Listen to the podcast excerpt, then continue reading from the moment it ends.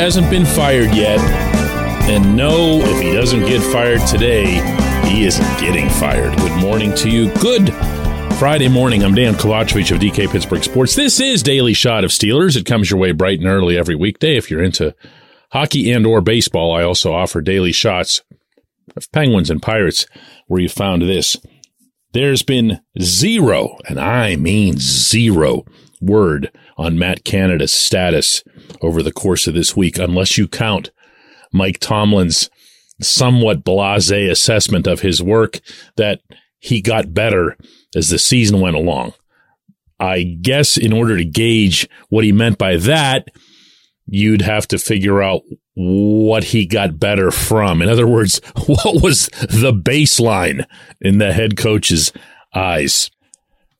I try never in this role to uh, preemptively react to decisions that haven't been made yet. So what I'm not going to do, and, and I don't think I've done this all week other than to reiterate that Canada should be fired is come on here. it's an outrage that they haven't blah blah blah blah blah. They haven't made a decision yet for me to either be tickled or peeved or whatever it would be. They just haven't. When they do i'll have the reaction that i have.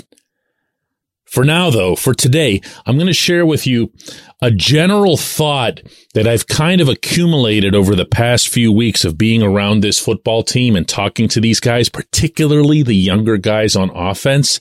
And that is this. They believe in themselves. They believe that they've been able to take charge of their own situation in a way. Don't misunderstand that. I'm not talking about some goofy mutiny or something like that. I'm talking about looking adversity in the face, to borrow one of Tomlin's favorite recent sayings, and smiling through it. They did that. The credit for that goes principally to Najee Harris. He and I had an extended talk about this a couple of weeks ago in Charlotte where he really let out some of the the feelings that he had around the bye week, how frustrated he was. Uh, in not pointing fingers or anything, just how frustrated he was with his own play, with the inability to form a chemistry with the offensive line. And he talked without giving himself a sliver of credit about some of the stuff that happened. And I can tell you from talking to other guys that they pointed back to 22. He was the one that made that happen. This is a younger group that's dynamic, that's fun, but also that's talented and knows that it's talented. And that's a really cool place to be. Because if you get along, and these guys apparently do, and you have a singular mindset that we're going to do whatever it takes in order to succeed, which of course in the National Football League means winning games, you can really go places.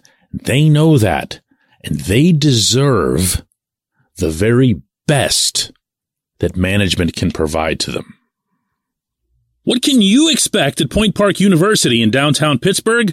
Respect, Rigor, relevance. That's the Point Park Pledge. You'll be treated with respect while being challenged and supported academically to graduate with career ready, relevant skills. Visit pointpark.edu to learn more.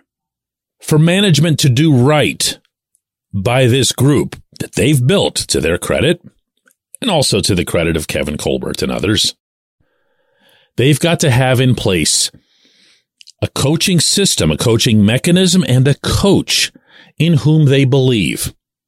They believe a billion percent in Tomlin. So get that one out of your head. They don't believe.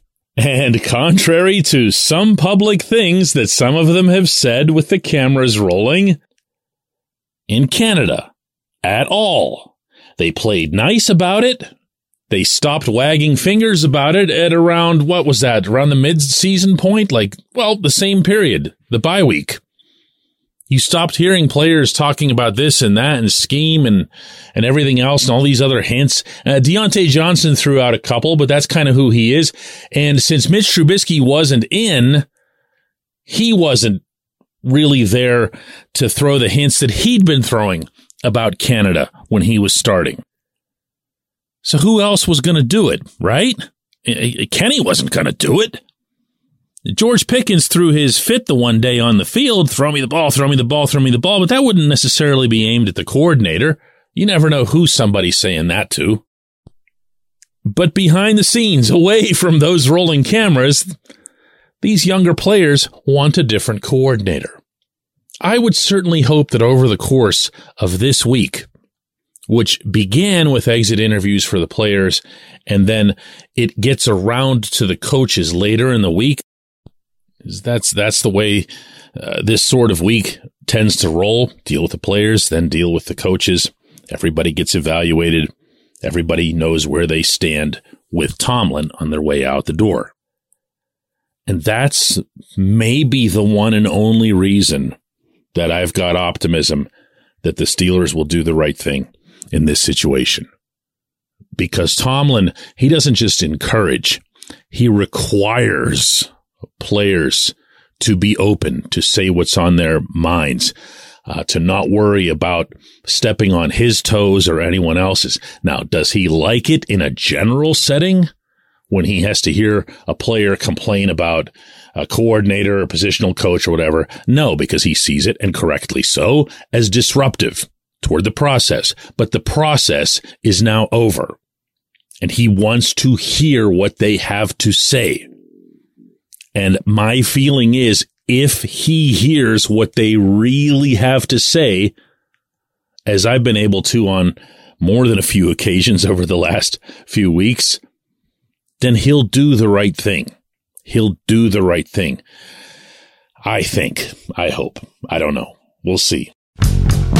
Like I said, not going to sit here and get preemptively angry or anything else like that. Let's see how it goes. When we come back, J1Q.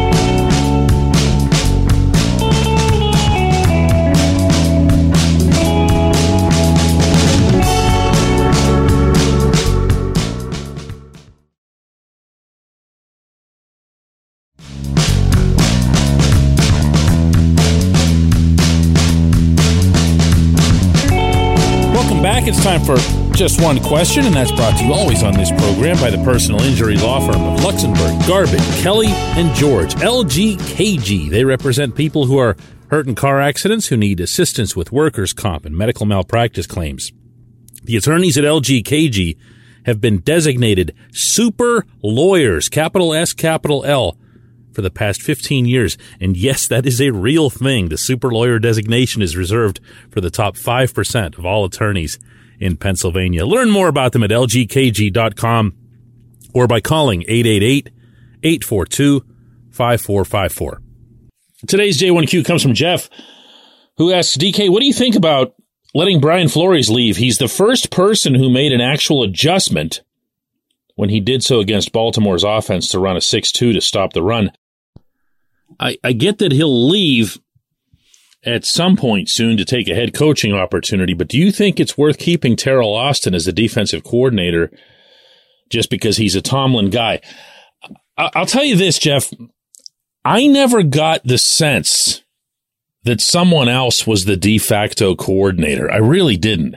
I did get the sense that there were three individuals intensely involved in the defensive planning, the defensive scheming, and yes, to what you referenced, the defensive adjustments. And yes, it was Flores who came up with the idea in facing the Ravens to have Mark Robinson out there, to have uh, DeMarvin Leal out there, even though, as we saw the following week, uh, and particularly in, in uh, Robinson's case, he's not ready for prime time on a lot of different levels but they got the job done from the team standpoint, from the defensive standpoint. They got the job done. And even John Harbaugh after the game publicly lamented that the Ravens people didn't adjust to what the Steelers had done. And yeah, that was Flores. That was unquestionably Flores. But let's not over dramatize or over narrative this either. The Steelers were not a very good uh, run defending team until the past few weeks. And even then, when they ran into a couple of teams that could really run on them, Those teams, for the most part, did. Not all of them, but some did. Atlanta did. The Ravens did in the first meeting. And let's also keep in mind that Flores' primary responsibility with his defense was the group that I think we can all agree was the weakest on the roster overall. Now, if you want to just say, well, that's because Devin Bush stinks or because Robert Spillane can't cover or Myles Jack got hurt or whatever, all of those things are accurate. However, to repeat, that was his main thing.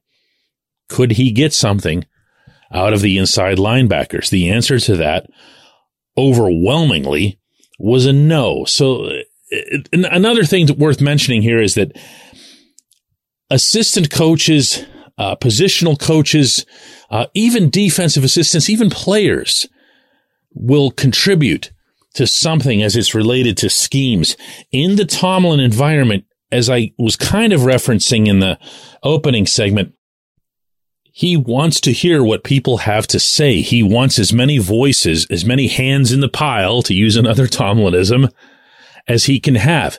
Do you think that he's sitting in a room, for example, with Cam Hayward, you know, sitting at one of those desks like a classroom and doesn't want to hear what Cam has to say on a given situation when Cam was in the most recent meeting with that particular opponent right there at field level and Cam has the 13 years of experience and he's really, really smart and everything else. And you're just going to say, no, no, no, listen to us, Cam. It just doesn't, it, it doesn't lend itself toward an all in kind of culture. So to try to, to get to your question here, I'm not ready to go jumping off a bridge if the Steelers lose Flores.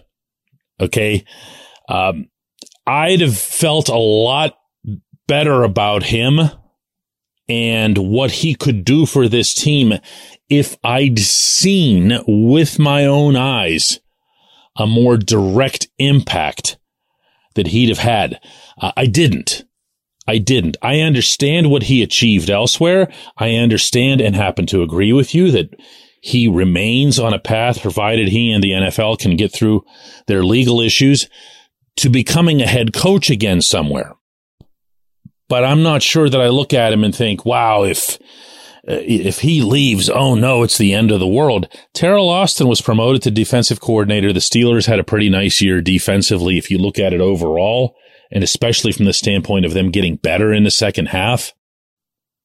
And I, am just not going to, you know, go haywire over the inside linebackers coach leaving because that's, that's what he was here. That's what he was here and didn't really get much in the way of results. I appreciate the question. I appreciate everyone listening to Daily Shot of Steelers. If something happens with Canada in one direction or the other, I will drop an additional bonus daily shot of Steelers as you expected I'd do anyway. Just letting you know. Thanks so much for listening.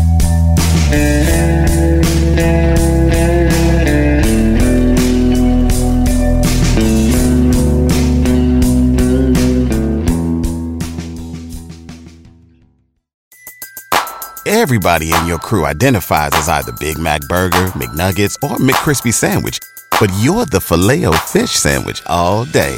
That crispy fish, that savory tartar sauce, that melty cheese, that pillowy bun.